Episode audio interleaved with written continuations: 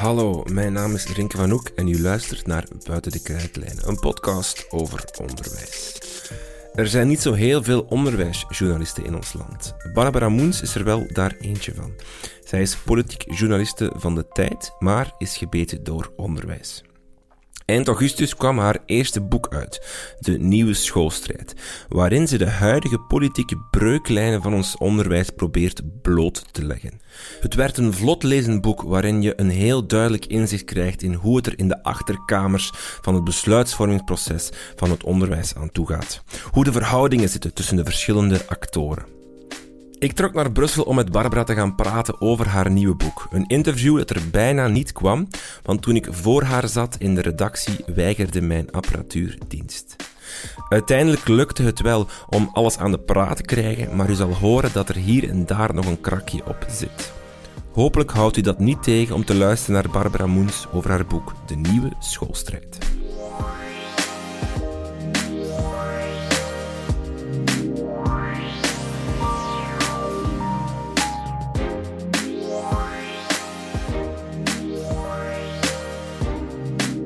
Barbara Moens, journaliste bij De Tijd, uh, verslaggeving over onderwijs.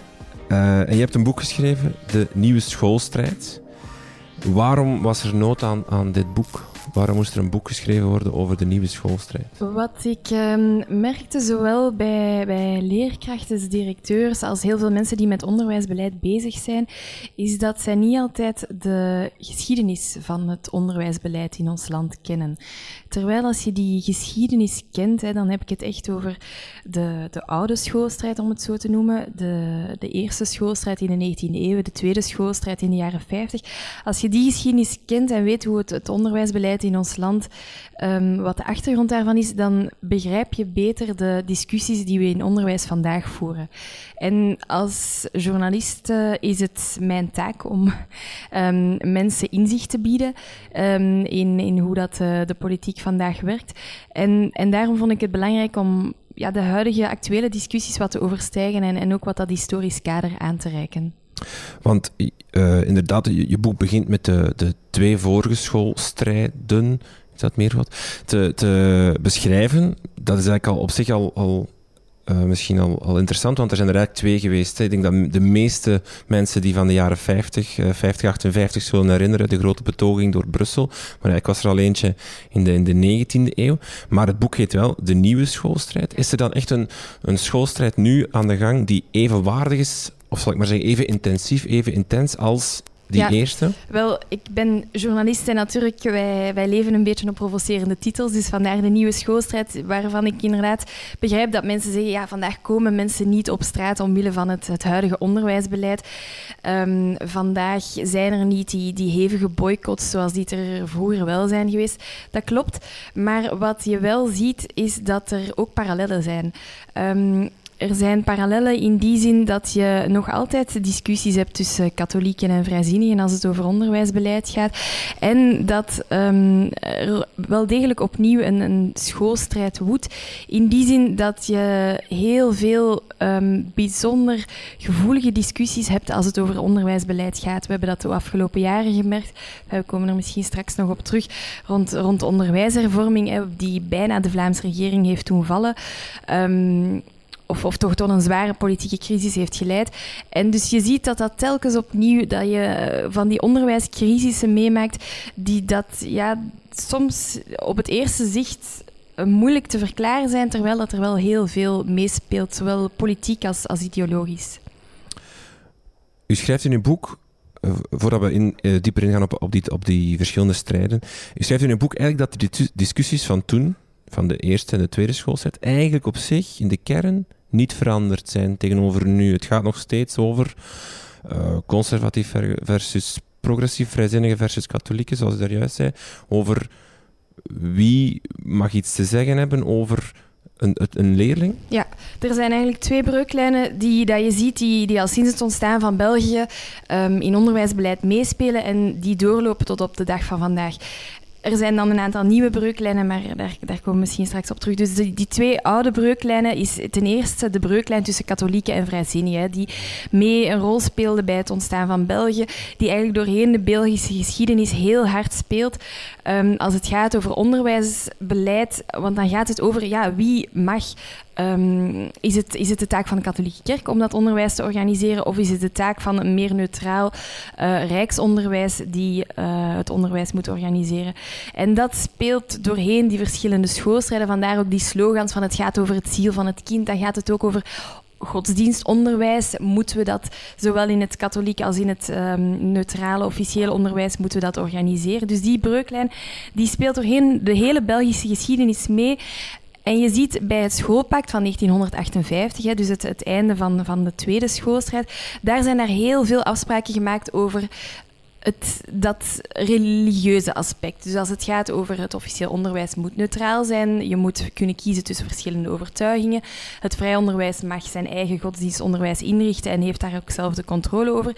Dus daar zijn een aantal afspraken gemaakt die eigenlijk dat conflict wat hebben gepacificeerd, zoals we dan zeggen, hebben, hebben neergelegd. Maar je merkt wel ook vandaag nog dat dat nog altijd wel speelt um, als het gaat bijvoorbeeld over de controle op het godsdienstonderwijs en als het gaat over discussies zoals de katholieke dialoogschool. En dan heb je die tweede historische breuklijn die gaat over is het de taak, en ze hangen natuurlijk wat samen, maar die gaat over is het de taak van de overheid om onderwijs te organiseren of is het de taak van de kerk om onderwijs te organiseren. En ook die speelt eigenlijk nog altijd mee tot de dag van vandaag.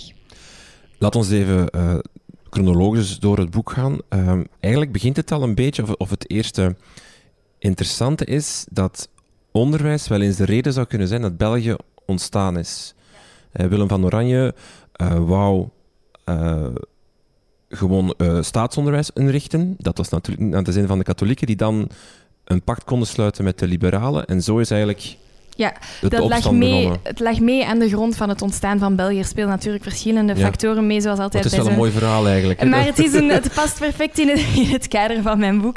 Um, en je ziet dus inderdaad dat uh, historisch gezien was het eigenlijk vooral de kerk die dat onderwijs organiseerde. En je ziet inderdaad dat um, in de loop van, van die periode, 19e eeuw, dat de overheid in verschillende, verschillende Europese landen die rol wat meer naar zich toetrekt. En zegt van kijk, eigenlijk heeft elk kind een vorm van recht op onderwijs. Het is ook de taak van, van de overheid om dat te organiseren, dat in goede banen te leiden. En Willem I was een, een vorst die daar heel actief mee bezig was. En die dus ook, zoals hij in de noordelijke Nederlanden, het huidige Nederland, had gedaan, dus ook in de zuidelijke Nederlanden, het huidige België, wou um, daar wat meer grip krijgen op dat onderwijs en was daar heel actief het Rijksonderwijs aan het promoten. En dat was inderdaad niet naar de zin van het katholieke België.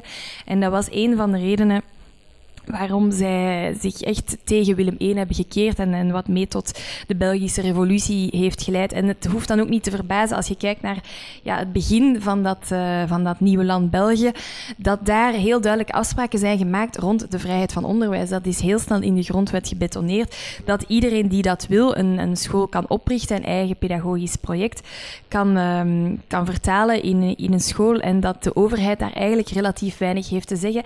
En omdat je daar al in, in die grondwet al wat, wat zaken hebt die redelijk vloe zijn rond oké, hoe ver mag de overheid gaan in de organisatie van het rijksonderwijs of in de controle op dat katholieke vrije onderwijs.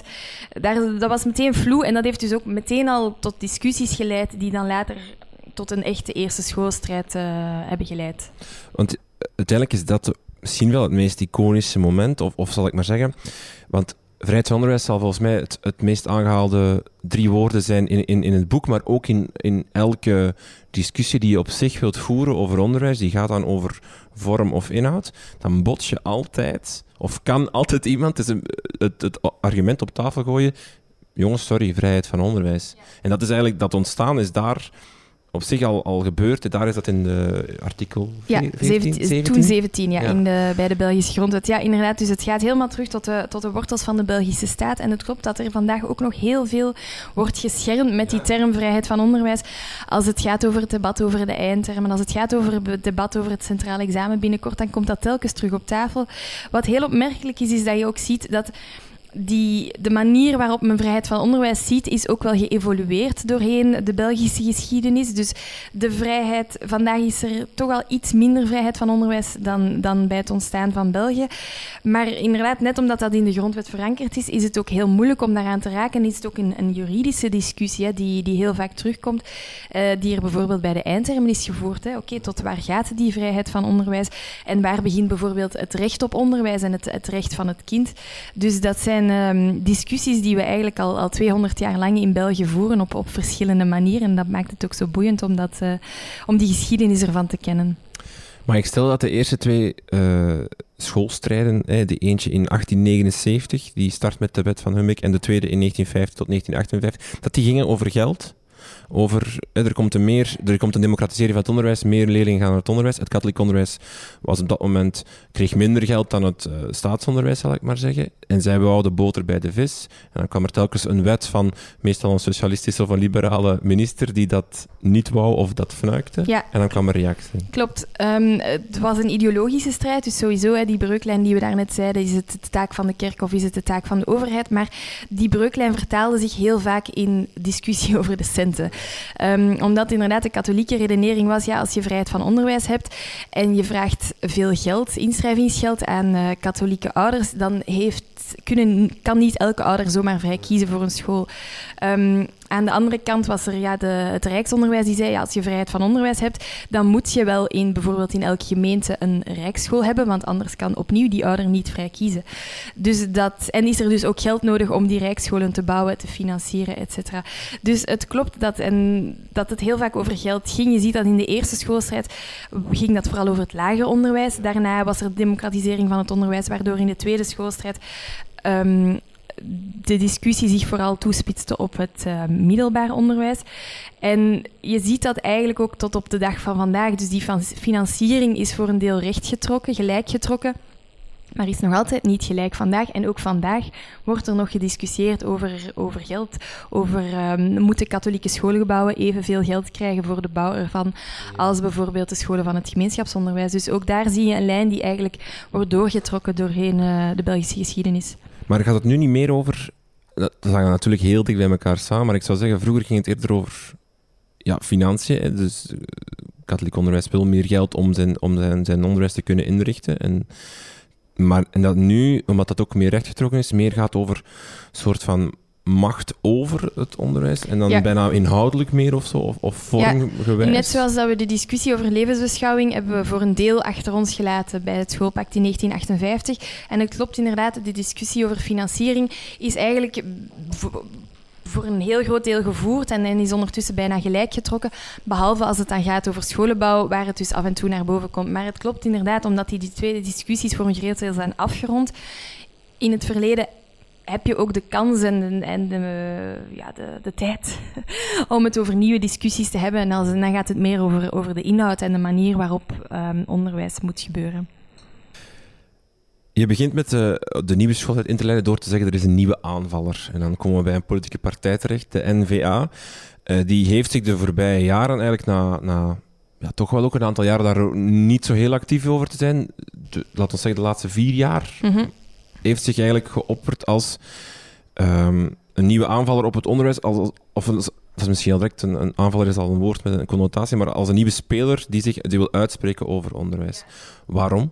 Waarom willen zij zich opeens daarop zo profileren? Um, er zijn verschillende redenen en dat is ook een van de redenen um, dat ik echt met, uh, met NVA'ers ben gaan spreken, omdat je, je zag dat gebeuren, heel concreet in de discussie over de hervorming van het secundair onderwijs, hè, waar NVA-voorzitter Bart de Wever tegen toenmalig onderwijsminister Pascal Smet echt heel hevig te, ja, heel hevig tegen, zich tegen die onderwijshervorming kanten. En dan is de vraag inderdaad waarom. Um, er zijn verschillende redenen. Je hebt um, sowieso een economische reden die door de NVA vaak wordt aangehaald van kijk, kennis is de grondstof van onze Vlaamse economie. NVA is een, is een partij die de welvaart heel belangrijk vindt, dus daarom moeten we volop inzetten op onderwijs, zeker gezien, um, gezien de verschillende internationale onderzoeken rond kwaliteit. Ten tweede heb je ook de hele discussie rond integratie, identiteit. Ook een debat waar de NVA zich politiek heel erg op manifesteert en je, heel veel van die debatten beginnen in onderwijs. Als het gaat over het leren van de thuistaal, als het gaat over integratie, dat zijn allemaal zaken die in onderwijs heel concreet worden, omdat daar vaak verschillende groepen van leerlingen samen zitten. Um, en dan heb je natuurlijk ook wel een, een politiek um, electorale reden. We moeten daar ook niet flauw over doen. Onderwijs is een hele grote groep van mensen die daarin um, geïnteresseerd zijn, leerkrachten, ouders. Um, en je merkt dat de NVA daar een, een, meer conservatieve kaart trekt als het gaat over onderwijsbeleid, over onderwijsvisie. En zich zo ook wat differentieert tegenover partijen als, als CD&V en SPA, die bijvoorbeeld wel helemaal waren meegestapt in dat verhaal van de onderwijshervorming. En dus zo zo profileren zij zich ook een beetje op, op politieke landschap. Dus dat zijn allemaal zaken die meespelen en die er ook voor zorgen dat het, het politieke debat over onderwijs veranderd is. Omdat je vroeger die, ja, die breuklijn waar we het over hadden, katholieke vrijzinnigen, ja, dat was heel duidelijk. CD&V um, verdedigde in het parlement de, de katholieken, um, het katholiek onderwijs um, de liberale socialisten meer het rijksonderwijs, de vrijzinnigen. Ja, en de N-VA die, die komt daar als nieuwe speler wat tussen gefutst. En dat verandert het hele, het hele plaatje. Nochtans zou je ook wel kunnen zeggen, het is geen... Het is een onderwerp waar veel ouders of veel mensen van wakker liggen. Dat is zeker zo. Maar het is wel geen, geen, geen sexy, funky onderwerp. Plus, het is een heel gecompliceerd onderwerp waar heel moeilijk stappen. Allee, we zitten met een discussie die al 200 jaar, 300 jaar, hoe lang ons land bestaat, woedt.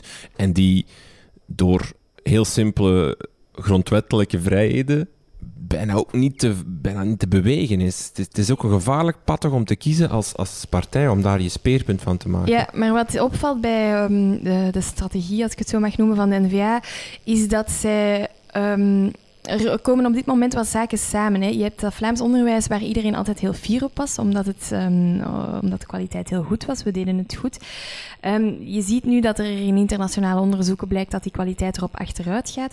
En dat is iets waar de NVA zich ook heel duidelijk op profileert. Um, waardoor zij ook, ja, het is, een, het is een moeilijk onderwerp, maar in, het is ook elke ouder wil het beste voor zijn kind. Elke ouder wil dat zijn kind een betere toekomst heeft um, dan, dan zij voor zichzelf mogelijk achten. En onderwijs is een van de cruciale manieren om, dat, om daar naartoe te raken. Dat weet iedereen. Dus op het moment dat een individuele school van zijn, zijn of haar kind het niet goed doet, maar zeker het onderwijssysteem in het algemeen, ja, dat, dat is iets waar mensen bijna letterlijk van wakker liggen.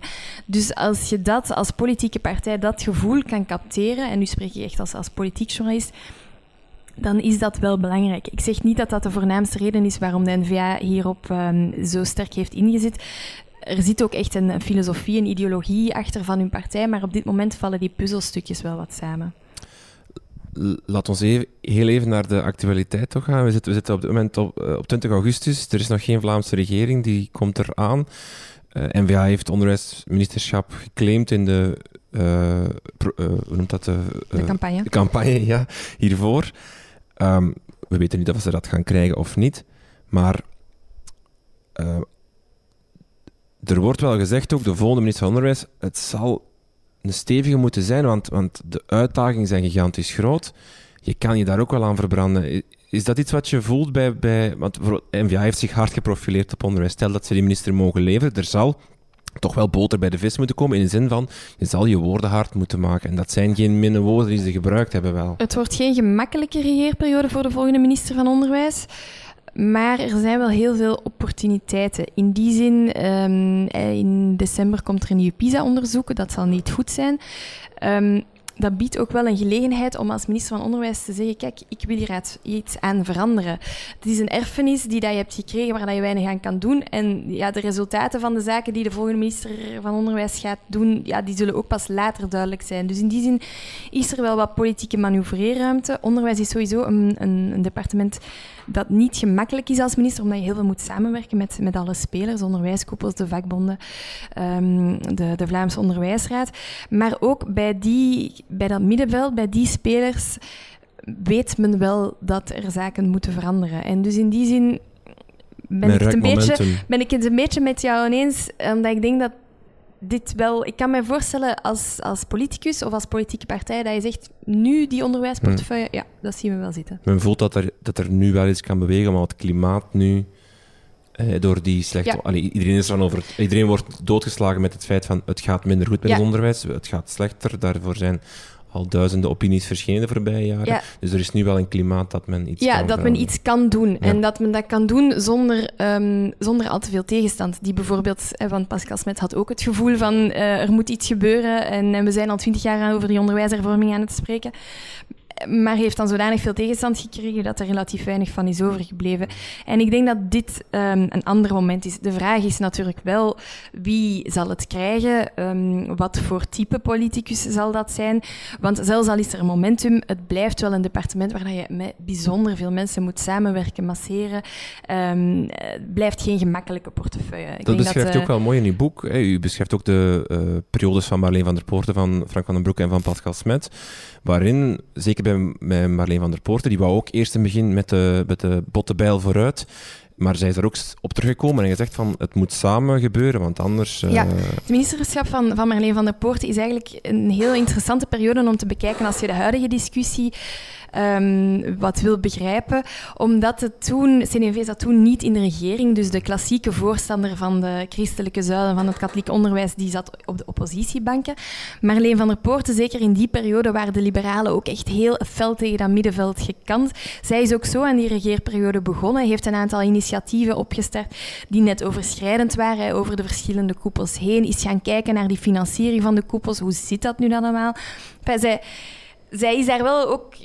ik denk, kan me voorstellen dat men toen ook over een, een schoolstrijd sprak. Um, maar ik ben dan met haar gaan spreken, met haar kabinetchef. En wat je merkt is, zij hebben eigenlijk in de loop van die legislatuur redelijk snel gezien dat dat moeilijk was. Um, dat zelfs zonder um, de Christen-Democraten in de regering, dat, dat je eigenlijk redelijk weinig in gang kon zetten zonder met die verschillende onderwijsspelers te gaan, ja, te gaan wielen en dealen, om het uh, wat, uh, wat pejoratief te, te zeggen. En in die zin is het wel interessant om lessen uit te leren. Nu, als ik, dat, ik heb dat ook voorgelegd aan een aantal NVA's, aan een aantal mensen, om daar nu wat op terug te kijken. En zij zeggen, er zijn natuurlijk wel nog verschillen. Um, op dat moment, zelfs als dat TNV in de oppositiebanken was, een grotere partij dan vandaag, had dus ook meer macht. Je merkte ook toen bij scholen zelf, um, bij de vakbonden leefde ook niet dat protest tegen de koepels dat nu toch wel um, meer en meer de kop opsteekt. Of dat ook bijvoorbeeld via sociale media wat meer uiting krijgt. En VLD was op dat moment ook gewoon niet zo'n grote partij, waardoor dat zij ook minder politiek kapitaal hadden dan de NVA vandaag om, om zo'n strijd te voeren. En uh, Marleen van de Poorten heeft ook op een gegeven moment gezegd, kijk, het hoeft voor mij niet meer, ik wil een aantal andere zaken realiseren, bijvoorbeeld voor het hoger onderwijs, en ik ga mijn tijd en energie daar niet meer in steken. Dus dat is wel een opvallende ja, episode uh, uit de vorige ministerschappen, om het zo te zeggen. Laten we even naar die CD&V gaan, hè, uh, want we hebben net een, een, een regeerperiode van Hilde Krevits achter de rug wat, wat heel vaak het argument is van NVA of van de andere partijen ook wel. CD&V staat te dicht, is een koepelpartij. Ze staan te dicht bij het katholiek onderwijs. Uh, daar wordt in uw boek veel over, over geschreven. Over, is dat nu zo? Uh, er wordt gesproken over wel, er is wel overleg, maar ze hebben wel soms andere standpunten. Zeker Hilde Krivits kwam daar toch uh, een paar keer echt over uit. Hè, van, Lieve Boeven en ik, topman van het, KVO, van het katholiek onderwijs, wij verschilden af en toe wel hoe hard is die link? Is dat echt is dat één? Of, of, of zit daar een, een, een verschil wel tussen? Ja, daar bestaan inderdaad heel veel mythes over in, in onderwijs. Dus ik ben daar echt wat op doorgegaan. Ik heb daar met heel veel verschillende mensen over gesproken. En wat je ziet is die bevoorrechte relatie, die is er nog altijd. Maar het is echt een fractie van wat het ooit is geweest. Toen bij wijze van spreken echt de directieven vanuit de Gimaarstraat, vanuit de top van het katholiek onderwijs, rechtstreeks naar, um, naar de katholieke partij werden gestuurd. Dus er is nog overleg, maar er is overleg tussen alle partijen, alle koepels. Um, en wat, vooral, wat mij vooral opviel, is dat CD&V heel beducht is voor het beeld om te worden weggezet als wij verdedigen enkel het katholieke onderwijs of enkel de katholieke vakbond. Hilde Krevits was heel bewust en eigenlijk de verschillende onderwijsministers die we de afgelopen jaren kenden, zij wou een minister zijn van alle leerkrachten, van alle scholen. Um, en daarbij speelde inderdaad ook nog het persoonlijke mee, dat ook al klinkt het soms wat ja, bijna als geroddel, maar eh, je moet daar niet flauw over doen. In toppolitiek spelen zo'n zaken mee. Dat het ook gewoon persoonlijk... Hilde Krevits en Lieve Boeven, dat zijn andere typen van mensen. Die staan anders in onderhandelingen, in... Um, in discussies. En dat heeft ook meegespeeld. Um, ook over al... Lieve Boeven schrijft, over het karakter van Lieve Boeven, of de manier van, of het, zal maar het verschil met Mieke van Hekje, hè, zijn voorgangster, schrijft hij ook wel een aantal uh, alinea's, in de zin van, uh, het is een, ja, een speciale man is misschien niet het juiste woord, maar hij is iemand die wel controverse durft opzoeken. Hij, hij uh, bestuurt ook wel op een andere manier. Uh, het woord dictaat valt uh, in het boek, denk ik. Het, is het ook wel is het de juiste man op dit moment voor het katholiek onderwijs? Of is hij deel van de, de reden waarom dat de breuk of de afstand tussen CD&V en katholiek onderwijs nog nooit zo groot geweest is?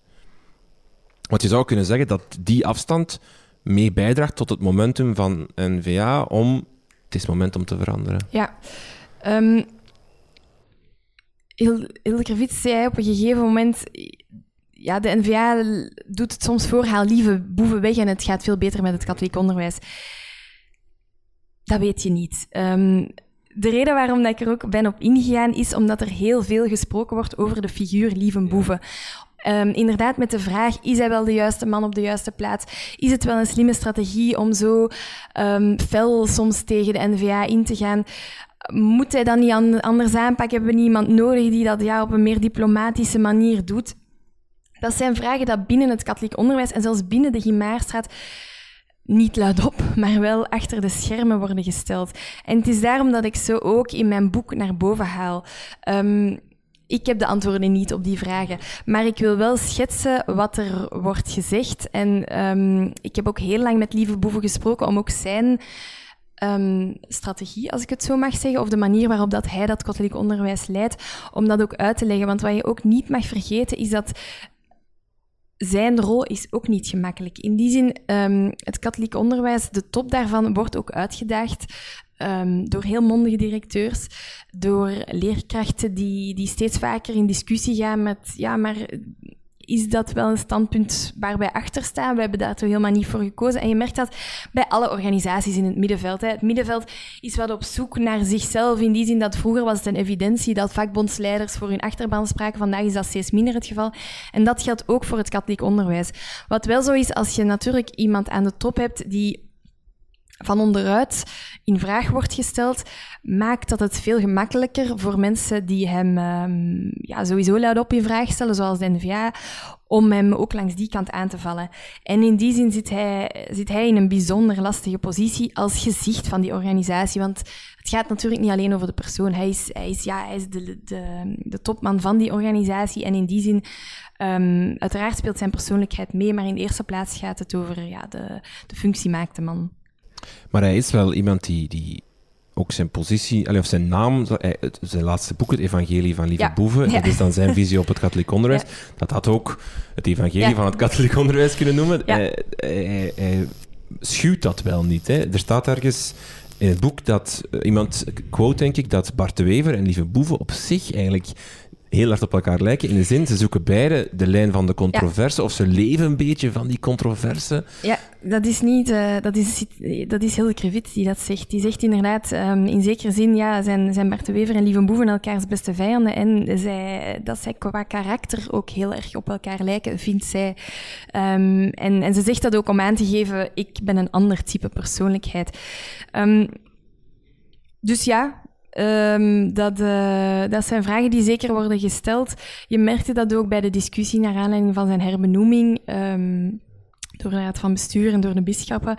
Is hij wel de juiste persoon op de juiste plaats? Nogmaals, die vragen worden gesteld, maar het is heel moeilijk om, om, om op die plaats te zitten. dus um, je merkt ook wel dat hij in zekere zin al iets die, die, die nieuwe schoolstrijd, hè, zoals ik ze dan schets, met die nieuwe aanvaller NVA, dat hij ook wel wat op een andere manier aanpakte. Dat men ook wel binnen het katholiek onderwijs beseft dat als er een NVA-minister komt, dat daar ook mee moet worden samengewerkt. Ook al ben je de, de grootste en de machtigste speler met bijna driekwart van de leerlingen in het middelbaar onderwijs. Niemand wint bij een openlijke clash tussen een minister van Onderwijs en um, de topman van, van de grootste onderwijsorganisatie. Men lijkt dat wel te beseffen, maar er zijn ook bij elk van de twee um, partijen zijn er ook mensen die daar anders over denken. En in die zin zal heel veel afhangen, denk ik, wie die volgende minister van Onderwijs wordt. um, op welke manier het katholiek onderwijs en Lieve Boeven beslist om die samenwerking aan te gaan. En dat, uh, dat zal wat bepalen hoe die, die nieuwe schoolstrijd er de komende jaren uh, gaat uitzien. Doet u een pronostiekje wie de nieuwe minister Nee, absoluut, uh, absoluut niet. We hebben, ik, heb, ik heb dat afgeleerd, zeker publiekelijk. Je weet, hè, als, als leerkracht zijnde, weet je dat er een soort van schoolstrijd is en dat er ook een, een soort van strijd is tussen, je leest dat in de media, NVA, um, uh, katholiek onderwijs, maar vrijzinnige uh, um, katholieken. Een van de verhalen die mij dat ik niet wist, misschien was het een beetje mijn onwetendheid, was het klassenverhaal dat erin staat over het feit dat, uh, ik denk Marleen van der Poort uit het initiatief ooit ja. gestart is. Ja, het is, is anders. Dus um, in 1990 is, is klasse opgestart. Um, en dat was inderdaad een manier, um, dus op het moment dat Vlaanderen eigenlijk net bevoegd wordt voor onderwijs, na, de, na een zoveelste staatshervorming. Op dat moment vindt de Vlaamse overheid het belangrijk om rechtstreeks te kunnen communiceren met leerkrachten, los van de koepelorganisaties. Daar was toen al heel veel protest over. Marleen van der Poorten heeft inderdaad een volgende stap gezet. En heeft school direct opgestart. Dus een, een rechtstreeks uh, nieuwsbrief naar um, directeurs, naar de scholen zelf. Omdat ook zij het belangrijk vond. Klasse was ook, geloof ik, op dat moment maandelijks. En ze vond het belangrijk om snel en helder te, te communiceren naar de scholen. Ook daar was protest tegen. Want eigenlijk sorry dat ik aan werk, maar dat is eigenlijk, gaat het hier gewoon puur over communicatie. Eigenlijk over van, kijk, beste directeurs, leerkrachten, wij als overheid, wij hebben dit beslist deze maand. En daar was de, het katholiek onderwijs, of, of de koepels aan zich misschien, Allemaal, ja. zeer voor bevreesd. Ja, omdat Wat op zich toch een beetje bizar is. Bizar, um, en, en, dat was ook de grote frustratie van niet alleen van die verschillende ministers, maar zelfs van, van de administratie op dat moment, dat je niet gewoon de, de droge informatie bij wijze van spreken kunt meedelen, maar dat daar altijd, een, niet altijd, maar regelmatig een bepaalde laag op werd gelegd en direct werd gestuurd van wij vinden daar dit van of dit is wel en niet goed dat is natuurlijk, dat komt allemaal vanuit die context van een verzuild, een verzuild Vlaanderen, hè, zoals dat, dat wij het niet meer hebben gekend, denk ik. Dus je begrijpt wel waar de historische wortels daarvan liggen, maar het is inderdaad wel opvallend dat daar zoveel protest tegen was. Zeker als je klassen vandaag kent. Ik denk dat dat voor leerkrachten een heel nuttig instrument kan zijn, heel boeiend. Um, zij zijn ook bijzonder voorzichtig in de manier waarop dat zij zaken, en zeker politieke zaken, aankaarten. Net omdat uh, omdat zij neutraal moeten zijn. Um, en het hangt een beetje samen met, voor mij hangt het een beetje samen met de hele discussie rond de eindtermen bijvoorbeeld, dat je een katholiek onderwijs hebt die zegt onderwijs is niet neutraal en zelfs wiskunde is niet neutraal en alles hangt wat samen met de visie um, waarop dat je naar de wereld kijkt of naar de maatschappij kijkt. En dat zijn wat de, de argumenten die dan ook bijvoorbeeld in zo'n discussie rond klassen worden aangehaald. Um, nu, schooldirectklassen is er gekomen in de jaren 90, schooldirect is er gekomen um, onder Marleen van der Poorten. Maar dus op het moment dat um, in 2014, toen um, de Vlaamse regering Bourgeois aantrad en er moest bespaard worden op onderwijs, is er ook bespaard op klassen.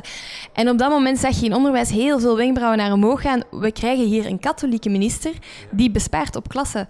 Um, en dat zijn zo van die zaken. Op dat moment lijkt dat geen onlogische beslissing, maar dat zijn zaken die je veel beter begrijpt als je die, die, ja, die kaders, die geschiedenis meekrijgt.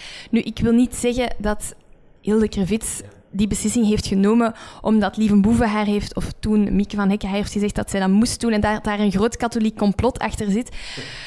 Dat wil ik zeker niet, niet zeggen, maar je begrijpt zo waarom dat zo'n beslissingen gevoelig liggen. Dat wel. Oké, okay, ja, dus we moeten hier niet in lezen dat dit ik, heb het, ik wil het niet zeggen omdat ik het niet zeker weet. Um, ik weet dat op het moment dat de regeringsonderhandelingen op dat moment bezig waren, dat er inderdaad vanuit de... er moest bespaard worden. Er moest bespaard worden en dus het katholiek onderwijs, maar ook het GO enzovoort. Iedereen doet suggesties en inderdaad, de klasse stond daar ergens tussen. Het is geen onlogische beslissing, maar ik, ik wil gewoon maar meegeven ja. dat je er wel vraagtekens mag bijzetten. De NVA wil druk zetten op de koepels. Hè. Ze willen een mhm. aanval. Ze, ja, ze zijn bezig met een aanval op het middenveld, ook in andere uh, sectoren, zal ik maar zeggen. Nu, kan men koepels afschaffen? Ja, um, dat is inderdaad de vraag. Als je. NVA geeft heel veel kritiek op. Er zit te veel geld bij de koepels. Er zit te veel macht bij de koepels. We moeten opnieuw de vrijheid aan de scholen geven en aan de leerkracht zelf. Dus dat is een. Dat klinkt logisch, men kan daar weinig op tegen hebben. En dan ben ik inderdaad eens gaan kijken, oké, hoe zou je dat dan kunnen doen? Uh, het is inderdaad zo, je kan de koepels niet afschaffen. Net zoals dat je de vakbonden niet kan afschaffen, je hebt een vrijheid van vereniging. Nog los van het feit dat, denk heel veel mensen het erover eens zijn dat het ook wel nuttig kan zijn voor bepaalde zaken. Kan je een financiering afschaffen? Want dan schaf je ze eigenlijk toch ja, de facto wat je af. wel kan doen, is inderdaad eens gaan kijken naar de financiering van die onderwijskoepels. Um, je hebt een deel rechtstreekse financiering vanuit de overheid, bijvoorbeeld voor de pedagogische begeleidingsdiensten, en je hebt een deel onrechtstreekse financiering.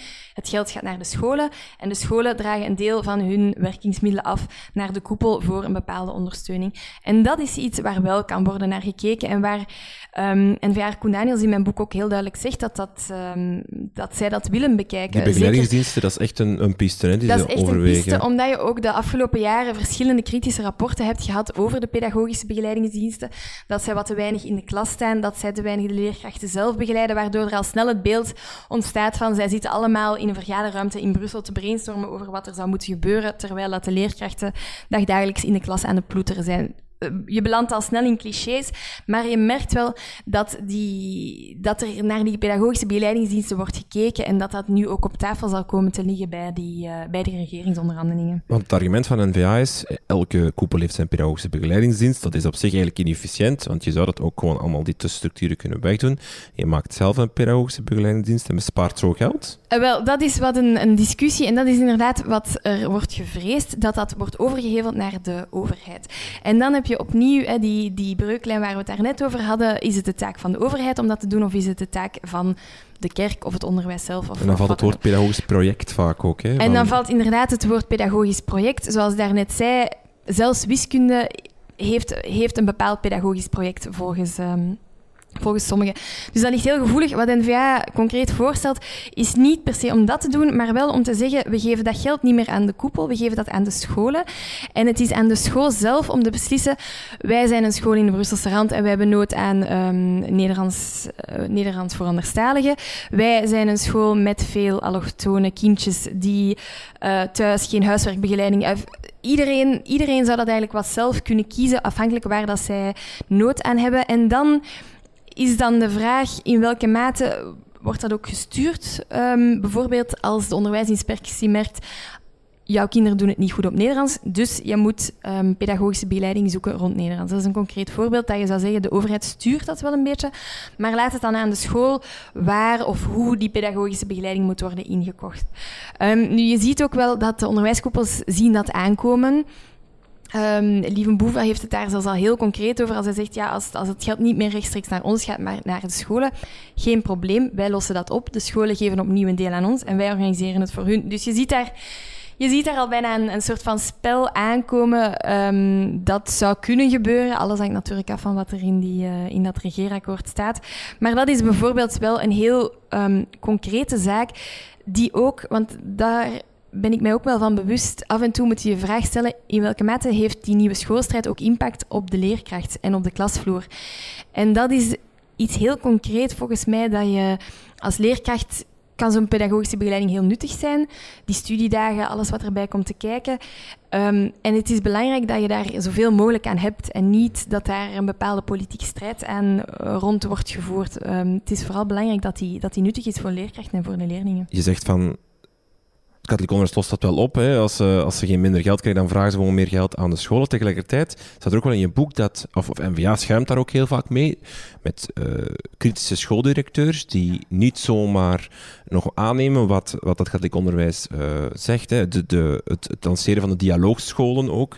Dat is ook zoiets waar een aantal scholen wel kritisch tegenover hebben gestaan en gezegd hebben van ja, wat, wat is dit nu? Dat, je verandert hier van alles en tegelijkertijd moeten wij maar volgen. Dan, dan komt weer zo die bestuurlijke manier van werken van Lieve Boeven of van het katholiek onderwijs zelf. En van het middenveld in het algemeen ja. ook, denk ik. Ja. Zit daar meer en meer ook, ook, weer ook dat momentum van NVA, dat, dat niet alleen van bovenaf naar het katholiek onderwijs, CDMV en, en, en dat katholiek onderwijs, daar zit een breuk of een kloof.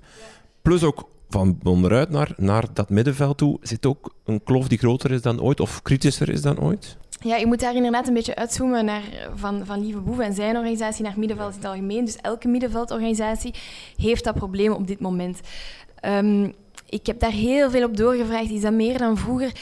probleem is, vroeger wist men het gewoon minder. Er waren nog geen sociale media, mensen waren minder mondig. Het onderwijs werd ook minder in vraag gesteld. Um, directeurs hadden ook hun grieven, maar deden dat vaker langs de eigen kanalen in plaats van uh, in een opiniestuk in de krant. Dus het komt meer naar buiten. En omdat het meer naar buiten komt, ja, voelen anderen zich ook minder geremd natuurlijk om, om eens wat interne kritiek te geven. En inderdaad, de NVA speelt daar ook op in. Um, komt ook soms zelf met zo'n getuigenissen naar buiten van, van misnoegde directeurs als, als het katholiek onderwijs opnieuw een voorstel doet. Je merkt dat katholiek onderwijs Vlaanderen en ook het GEO trouwens en de andere, de andere organisaties, dat ze daar ook op inspelen, dat zij hun inspraaktraject hebben zij bijvoorbeeld hervormd om te zorgen dat er zoveel mogelijk mensen, zoveel mogelijk scholen worden geconsulteerd vooraleer zij tot een beslissing komen. Maar dat is nu eenmaal eigen aan een middenveldorganisatie. Je kunt niet met elke leerkracht spreken voor je tot een beslissing komt als organisatie. Zeker in de mediatijden van vandaag, waar er bijna direct een reactie moet zijn, wat vinden jullie van dat voorstel? Dus zij zitten daar ook in een, in een moeilijke dynamiek die macht van het middenveld brokkelt af. Dat is heel duidelijk. En dat is inderdaad iets waar bijvoorbeeld de NVA op inspeelt en dat die, die tendens een beetje een duwtje in de rug lijkt te geven. En de manier om dat te doen is inderdaad, zoals we daarnet zeiden, naar die financiering te kijken. Want hoe je het ook draait of keert, ja, een organisatie heeft ook wel mensen en middelen nodig om, uh, om dagdagelijks te kunnen functioneren. En dat is iets wat je ziet evolueren. Um, wat je ook merkt is dat zij af en toe met, met schrikbeelden bijna schermen van ja, stel dat je die organisatie afschaft, dat je die onderwijskoepels afschaft, wat blijft er over? Je hebt inderdaad een aantal grote, mondige scholen die de weg naar het kabinet zullen vinden, de weg naar de media zullen vinden, geen probleem hebben om ook te gaan lobbyen, maar je hebt heel veel kleinere schootjes ja, die gewoon dagdagelijks bezig zijn met uh, te zorgen dat de wc werkt en dat er genoeg, uh, genoeg materiaal is en die daar geen tijd en energie voor gaan hebben en die dan misschien wat uit de boot rijden te vallen. Dus dat is wat het, het, het counterbeeld dat zij proberen te schetsen um, in die strijd. Maar het, je merkt dat het laatste woord is er echt nog niet over gezegd. Maar wat, hoe denkt u dat dit evolueert? Is dit iets... Want eh, lieve kan wel vlot, voor de vuist weg zeggen van dan geven de school dat geld wel aan ons als, als dat niet meer rechtstreeks naar ons komt. Zal dat zomaar gebeuren of zal daar... Dat zal um, inderdaad... Het interne debat binnen het katholiek onderwijs zal daar ook over gevoerd worden. Het zal ook niet gemakkelijk zijn. Um, heel globaal, wat je ziet, is dat doorheen de geschiedenis is heel lange tijd is dat onderwijs wat met rust gelaten, ook omdat het goed ging. Um, wat je nu ziet, is omdat het minder goed gaat, um, hè, we spraken daarnet over dat momentum, is dat je steeds, er worden steeds meer vragen gesteld over alles. Is dit wel nodig? Waarom doen we dat eigenlijk? Waarom bestaat die organisatie? Waarom werkt die organisatie op zo'n manier? Dus je ziet dat uh, katholiek onderwijs, maar eigenlijk bijna alle koepelorganisaties worden in defensief gedrongen um, moeten zich constant verdedigen. Lieve Boeven moet inderdaad ook bijna uitleggen hoeveel... Hij moet het niet, hij heeft het al een paar keer gedaan. Uitleggen, kijk, wij, onze organisatie kost zoveel, wij geven dat geld daaraan. Um, dat is efficiënter dan dat bijvoorbeeld allemaal als elke school apart te doen. Het toont aan hoezeer dat het allemaal in vraag wordt gesteld. En je ziet dat dat de komende jaren gaat dat alleen nog maar verder en verder gaan. Um, en dat wordt, geen, dat wordt geen gemakkelijke discussie. Het is bijna zoeken naar een soort van werkmodel hè, over hoe, hoe werk je als middenveldorganisatie. Maar dat is misschien inderdaad een vraag die elke middenveldorganisatie op dit moment stelt. Van hoe werk je in een samenleving die zo direct is, die, die waar je zo vlug op de bal moet spelen, maar tegelijkertijd een, een gigantisch aanhang hebt die je moet consulteren of, of mee moet krijgen. Ja, in je, dat is inderdaad een, middenveld, een vraag die elke middenveldorganisatie zich op dit moment stelt. Um, je ziet ook de strijd die de NVA voert op onderwijs is niet uniek. Hè. Ze voert dezelfde strijd uh, in de federale regering tegen de vakbonden, tegen de mutualiteiten. Ook daar um, loopt het niet efficiënt genoeg. Kleeft er te veel geld aan de structuren. Um, men zegt niet schaf het af, maar wel zorg dat het beter werkt dan vandaag. En dat is, je merkt ook wel dat dat een boodschap is die resoneert bij de mensen. En dus in die zin, als je dan de vraag stelt hoe, hè, bijvoorbeeld naar onderwijs, kijkt men naar de pedagogische begeleidingsdiensten, um, is de kans groot dat dat ook wel in, in, in die richting zal evolueren. Zeker omdat je nu ook ziet met een, een CD&V, de traditionele verdediger van dat middenveld, dat opnieuw is afgestraft bij de verkiezingen um, zie je wel dat dat wat de richting is waar het, uh, waar het naartoe evolueert. Hm. De nieuwe eindtermen zijn daar. Over, uh, op 1 september starten ze. Dat was een werk van lange adem dat je ook zeer gedetailleerd beschrijft in het boek. Het is een beetje een soort van uh, politieke thriller, uh, die, waarin dat dan een werkgroep daar en daar komt dan iets uit en dan wordt er achter de rug wat bedisseld en dan wordt er uiteindelijk een compromis gesloten. Ook bij die eindtermen om terug te gaan naar onze drie kernwoorden, de vrijheid van onderwijs hangt daar als een zwaard van Damocles toch altijd boven. Hè? Je kan niet te ver gaan. Je, je, als overheid moet je bijna, als je, als je uh, controle wil hebben, als dat het idee is van we willen meer controle hebben over wat leerlingen leren of minimum moeten kennen, dan moet je op zoek gaan naar zo de grens tot waar dat men het zal um, accepteren binnen de koepels of binnen de scholen, van je nu raak je nog niet aan de vrijheid van onderwijs. Het is heel vloe waar dat die grens ligt. En, um... ja, we hebben heel lang gediscussieerd over wie mag onderwijs um, organiseren. Excuseer nu ging het inderdaad over de vraag, ja, hoe moet dat onderwijs eruit zien? En ook dat is een, in eerste instantie een machtsvraag. Hè. Is, dat, is dat de overheid? Moet de overheid beslissen wat leerlingen leren? Of is dat, hangt dat samen met de vrijheid van onderwijs? En is dat um, de, de organisatie, de inrichtende macht, die, uh, die dat beslist? En daarover had je een strijd begin jaren negentig, toen de eerste eindtermen er kwamen, toen Vlaanderen net bevoegd werd voor onderwijs. En daarover had je nu, twintig jaar later, opnieuw een strijd. En ik, ik schets die in inderdaad heel gedetailleerd, omdat dat voor mij ook aangaf... Ja, het schetst, vind ik, hoe belangrijk men dat vindt. En terecht, hè, voor alle duidelijkheid. Um, maar het is logisch dat daar een politieke strijd over wordt gevoerd. Um, je merkte inderdaad dat die vrees voor staatspedagogiek, um, om het grote woord te gebruiken, die leeft nog altijd. en dat vond ik heel opmerkelijk. En daarom dat ik er ook zo in detail op ben ingegaan. En je ziet dus inderdaad die, die CD&V die heel erg zegt van we mogen als overheid niet te ver gaan in het gedetailleerd noteren van wat leerlingen moeten en kennen en kunnen. En aan de andere kant zie je ook, ja, je hebt steeds meer verwachtingen naar het onderwijs toe. Um, de overheid financiert het onderwijs ook, dus men, men heeft het gevoel daar mag iets tegenover staan. Het is een van de grootste budgetten hè, van de Vlaamse overheid. Je hebt dan ook die, opnieuw die dalende kwaliteitsonderzoeken, dus het, het gevoel van kijk, het is ook onze verantwoordelijkheid als overheid om hier in te grijpen, want het gaat niet goed. Dus vanuit beide, vanuit beide hoeken begrijp je de argumenten, maar dat leidt gewoon tot een, tot een clash. Op een gegeven moment um, waar men echt niet recht, waar men dreigt echt niet uit te raken. Dat hing dan ook samen met de invoering van um, de hervorming secundair. Dus op een gegeven moment merk je dat, dat heel de krevit eigenlijk gewoon met lege handen dreigt achter te blijven, want er werd ook gevraagd, doe het samen. En men riskeert dat je geen eindtermen hebt en geen hervorming secundair. En dus ja, bijna een, gebuisde onderwijsminister. Ze zag waarschijnlijk de krantenkoppen al voor zich. En toen is er inderdaad ingegrepen en heeft me daar wat de fors in gevoerd. En, um, en uiteindelijk toch tot een, tot een akkoord gekomen dat, uh, ja, dat nu op 1 september uh, in voegen zal treden. Die eindtermdiscussie in de jaren 90, die wordt eigenlijk, um, of die als ik dat zelf lees, dan vind ik een van de kantelpunten een Steiner-arrest in, in 16 of 97, waarin dat eigenlijk het uh, Europees Hof of een of andere rechtbank beslist van alle eindtermen die je nu beslist hebt, allemaal weg. En toen is er een enorme schifting gebeurd. De eindtermen zijn bij wijze van spreken gehalveerd toen. Is dat nog iets, die angst dat er een koepel, een onderwijsverstrekker naar uh, het, het, uh, een rechtbank stapt en zegt deze eindtermen zijn een inbreuk op de vrijheid van onderwijs. Ja, en... dat was inderdaad, toen is de overheid dus zodanig ver gegaan dat ze juridisch is teruggefloten. Dus dat was een heel belangrijk moment in die, in die breuklijn van ja, hoe ver mag de overheid gaan.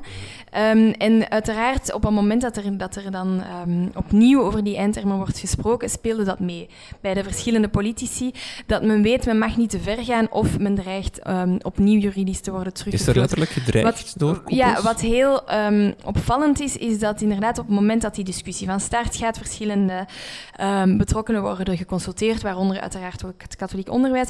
En dat Lieve Boeven op een van die vergaderingen laat vallen dat als de het Vlaams parlement te ver zou gaan, dat ook zij misschien zouden overwegen om naar de rechtbank te stappen.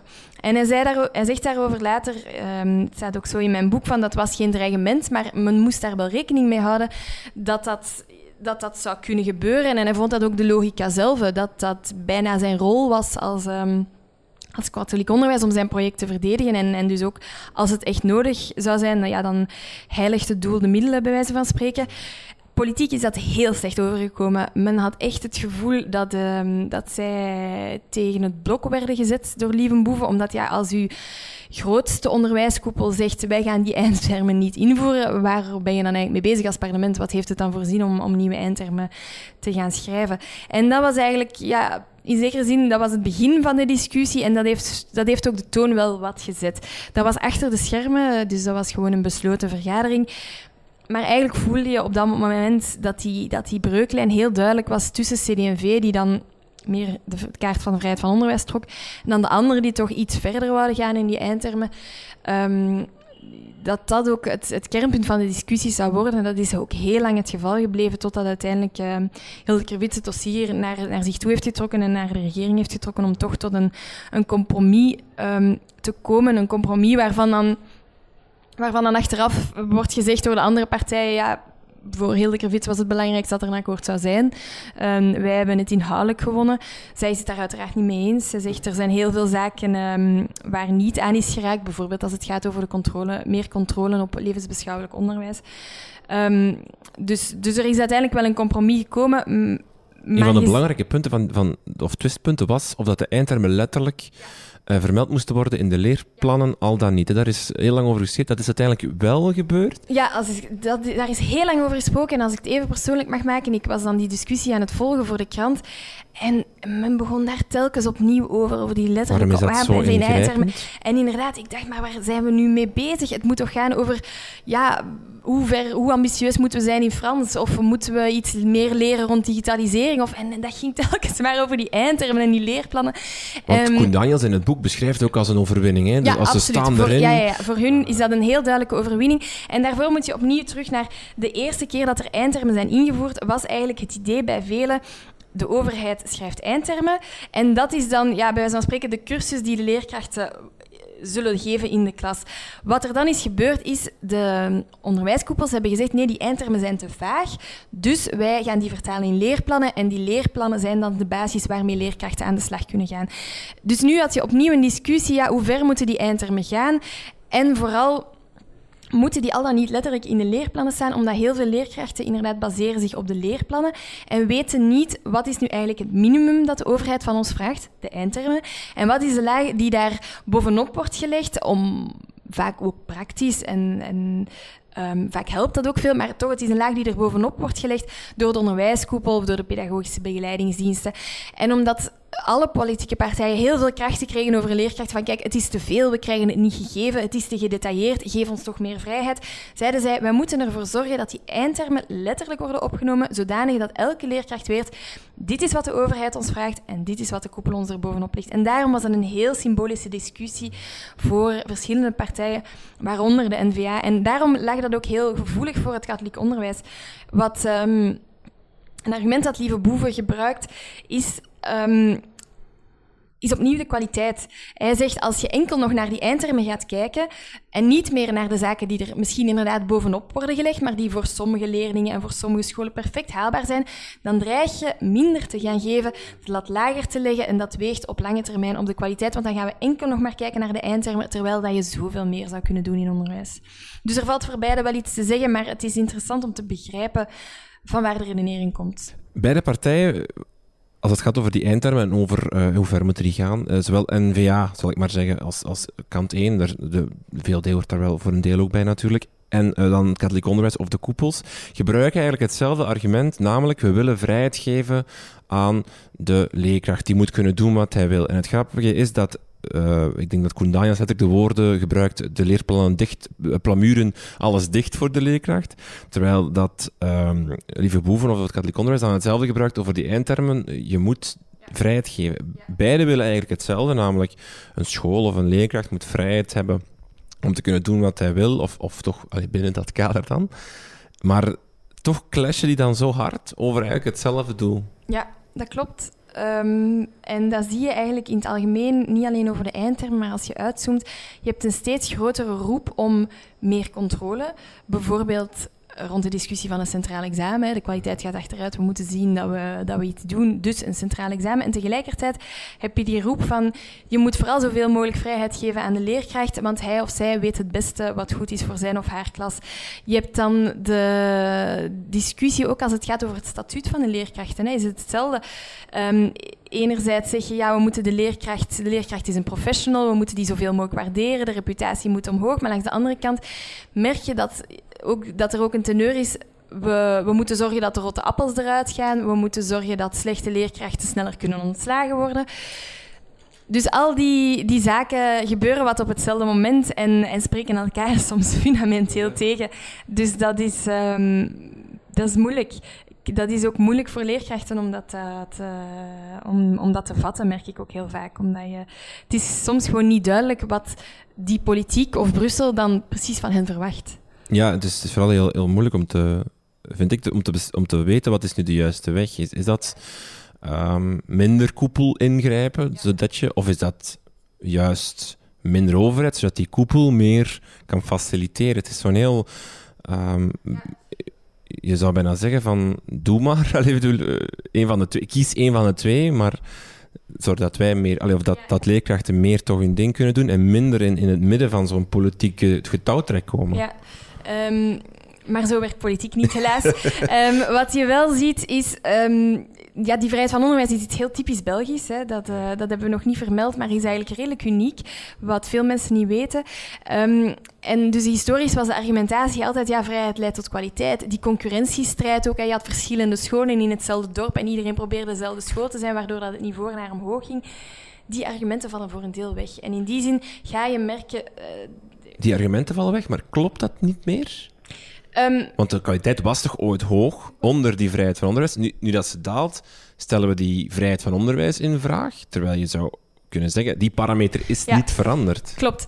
Um, men weet het niet. Dat is het probleem. Men weet niet hoe het komt. Um, die kwaliteitsdaling, moest men het weten, hadden we het al lang opgelost.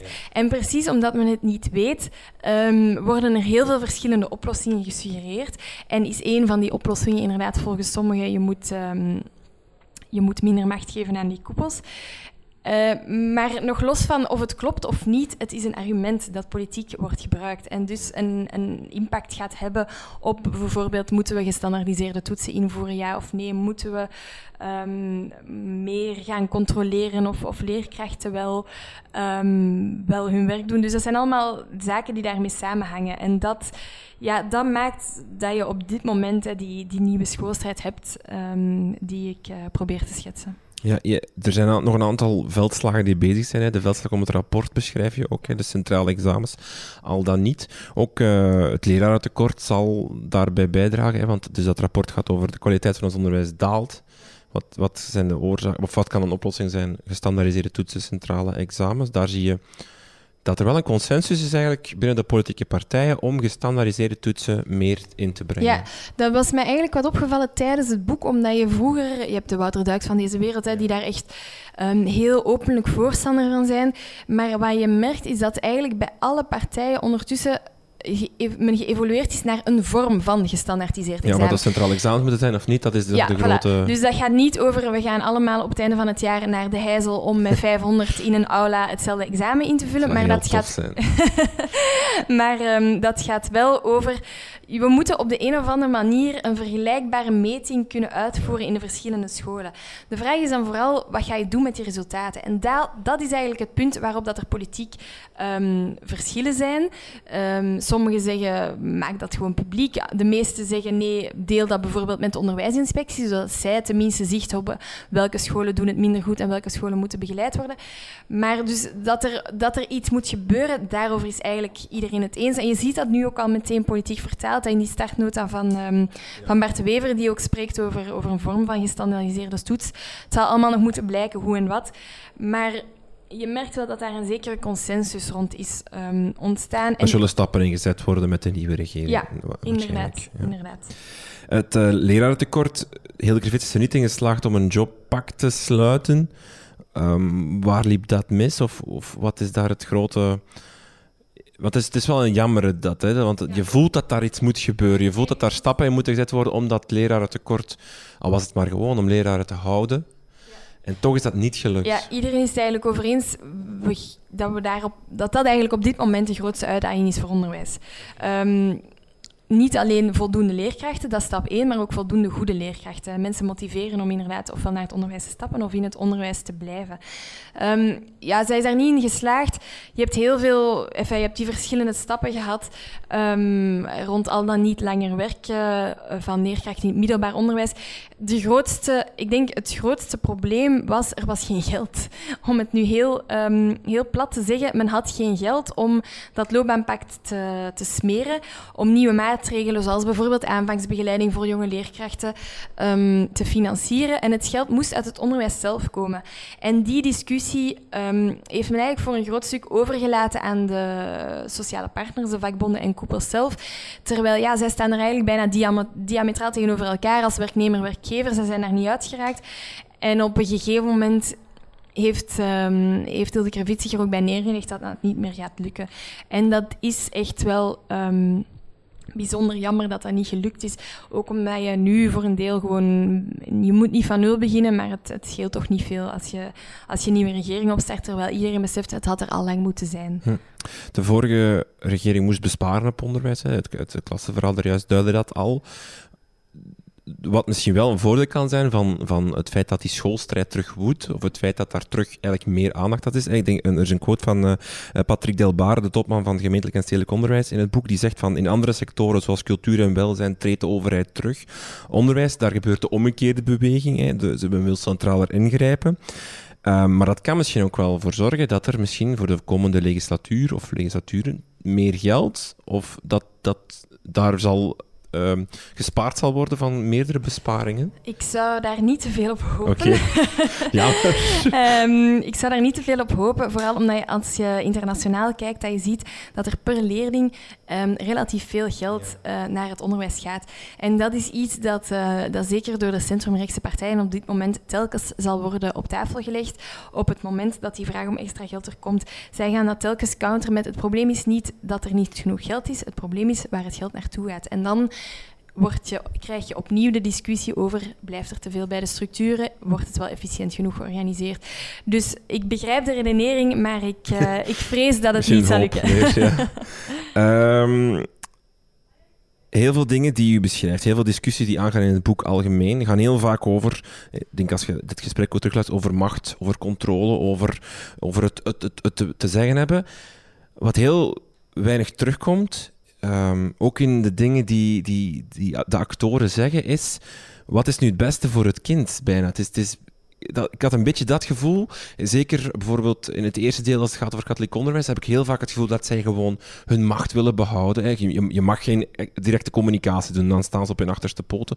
Ik denk dat, dat het over, over alle koepels misschien meer moeten trekken hoor, maar het gaat heel vaak daar bijna over, over een soort van bestendigheid van macht, over eh, zorg dat wij nog blijven mogen zeggen wat we willen zeggen. En heel zelden over wat is nu het beste voor de leerling of voor het, ja, voor het kind, want daar gaat het uiteindelijk in, in de kern toch over. De, de reden waarom elke partij zoveel mogelijk macht wil vergaren is onder, in onderwijs, is omdat elke partij denkt uh, of meent het beste voor te hebben, het beste pedagogisch project te hebben. En in die zin is, is macht zeker niet het einddoel. Um, ik heb ook lang gesproken met Johan Bonny, um, de, de bisschop voor onderwijs en ook voorzitter van de Raad van Bestuur van het Katholiek Onderwijs. Hij vertrekt vanuit het verhaal van Jezus Christus, um, vanuit echt die christelijke waarden en die christelijke achtergrond, um, die voor onze generatie absoluut niet meer vanzelfsprekend is, maar die hij op een, op een prachtige manier kan, kan uitleggen. In die zin dat het katholiek als katholiek plooi je niet terug op jezelf. Je probeert zoveel mogelijk mensen te helpen, te betrekken bij um, die maatschappij. Um, hij schetst, het is geen toeval dat als, als, als katholieken naar het buitenland gingen, dat zij eerst een school bouwden en dan pas een kerk, omdat zij zoveel mogelijk mensen wouden onderricht geven. Dat is natuurlijk, dat is een, een versie. Ik probeer gewoon maar aan te geven dat voor de meeste mensen die hiermee bezig zijn, is macht absoluut niet het einddoel. Um, maar het gaat wel over uh, wij denken dat wij het beste pedagogisch project hebben voor leerlingen. En dus wij willen zoveel mogelijk leerlingen en ouders overtuigen van ons pedagogisch project. En om dat te kunnen doen, hebben wij wel um, de middelen nodig. En moet onze organisatie sterk genoeg zijn om dat ook te kunnen organiseren. En moeten wij niet constant langs alle kanten uh, vervelende vragen of bemoeienis krijgen. Laat ons gewoon doen. Een beetje dat, een beetje dat gevoel.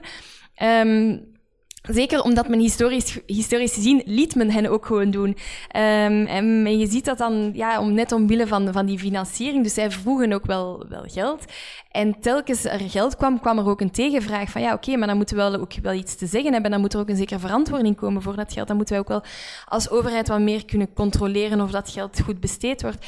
En in die zin zie je dat er vanuit beide kanten een logica achter zit, maar die, die maakt dat je soms bijna inderdaad, of die maakt dat je in een, in een strijd terechtkomt die misschien niemand oorspronkelijk had gewild.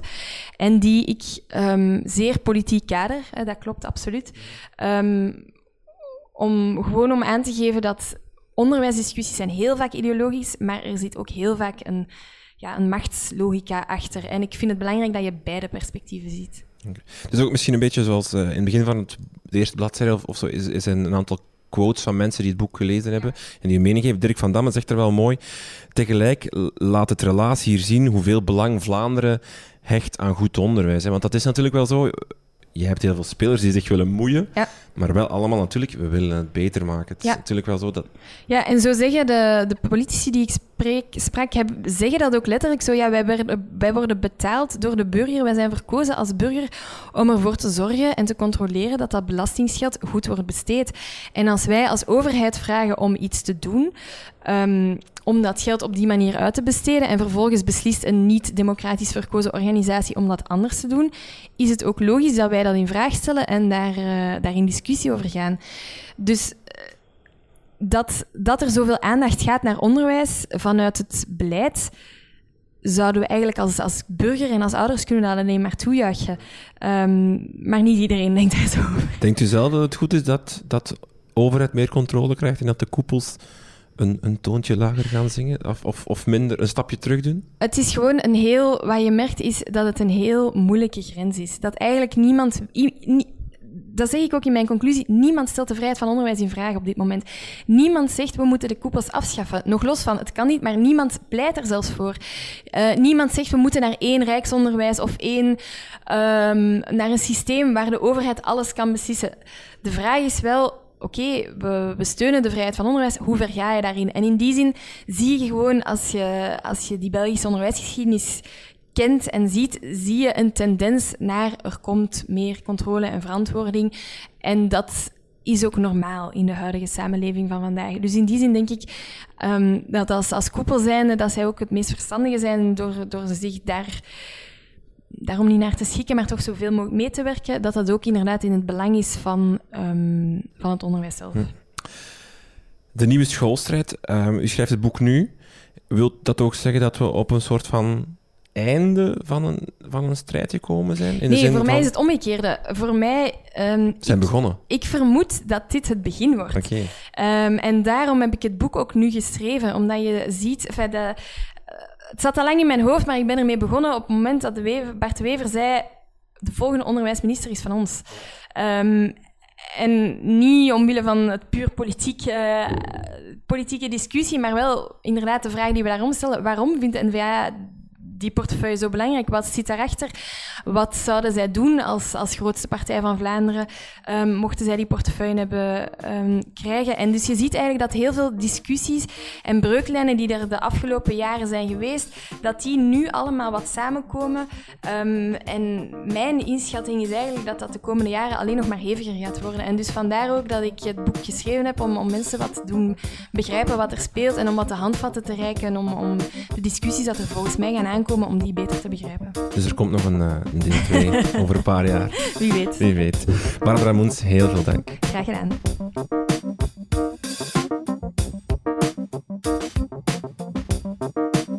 En zo zijn we weer aan het einde van deze aflevering van Buiten de Krijtlijnen. Het boek van Barbara is overal te koop en heet De Nieuwe Schoolstrijd. Een directe link om het boek te kopen vind je in de show notes van deze podcast. U kan Barbara ook volgen op Twitter via pmoens. En u kan ook deze podcast financieel steunen via patreon.com slash de krijtlijnen. Met al 1 euro per maand kan u uw steentje bijdragen. Meer info over deze podcast vindt u via www.dekrijtlijnen.be, op Twitter via @dekrijtlijnen of via facebook.com slash. Je kan je ook abonneren op deze podcast via iTunes, dan downloadt hij automatisch een nieuwe aflevering op je computer of telefoon. Gewoon in de iTunes Store of op de podcast-app zoeken op Buiten de Krijtlijnen. Dank voor het luisteren en tot de volgende.